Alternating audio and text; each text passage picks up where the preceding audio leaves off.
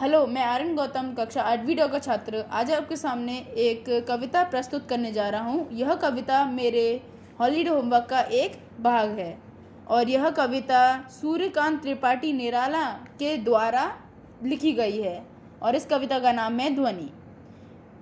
अभी न होगा मेरा अंत, अभी अभी ही तो आया है मेरे वन में मृदुल वसंत, अभी न होगा मेरा अंत।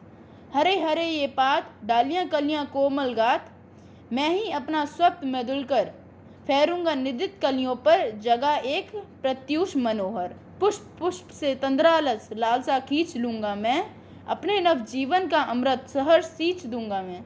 द्वार दिखा दूँगा फिर उनको। हे मेरे, वे जहाँ अनंत, अभी न होगा मेरा अंत। थैंक यू सुप्रभात। आज मैं आर्यन गौतम, कक्षा आठवीं डॉ. का छात्र, आज आपके सामने एक कविता प्रस्तुत करने जा रहा हूँ। और यह कविता मेरे सब्जेक्ट मैनेजमेंट एक्टिविटी का एक भाग है, और इस कविता का नाम है ध्वनि। अभी न होगा मेरा अंत, अभी अभी तो आया है मेरे वन में मृदुल वसंत, अभी न होगा मेरा अंत। हरे हरे ये पात, डालियाँ कलिया कोमल गात, मैं ही अपना स्वप्न मधुल कर फेरूँगा निर्दित कलियों पर जगह एक प्रत्युष मनोहर।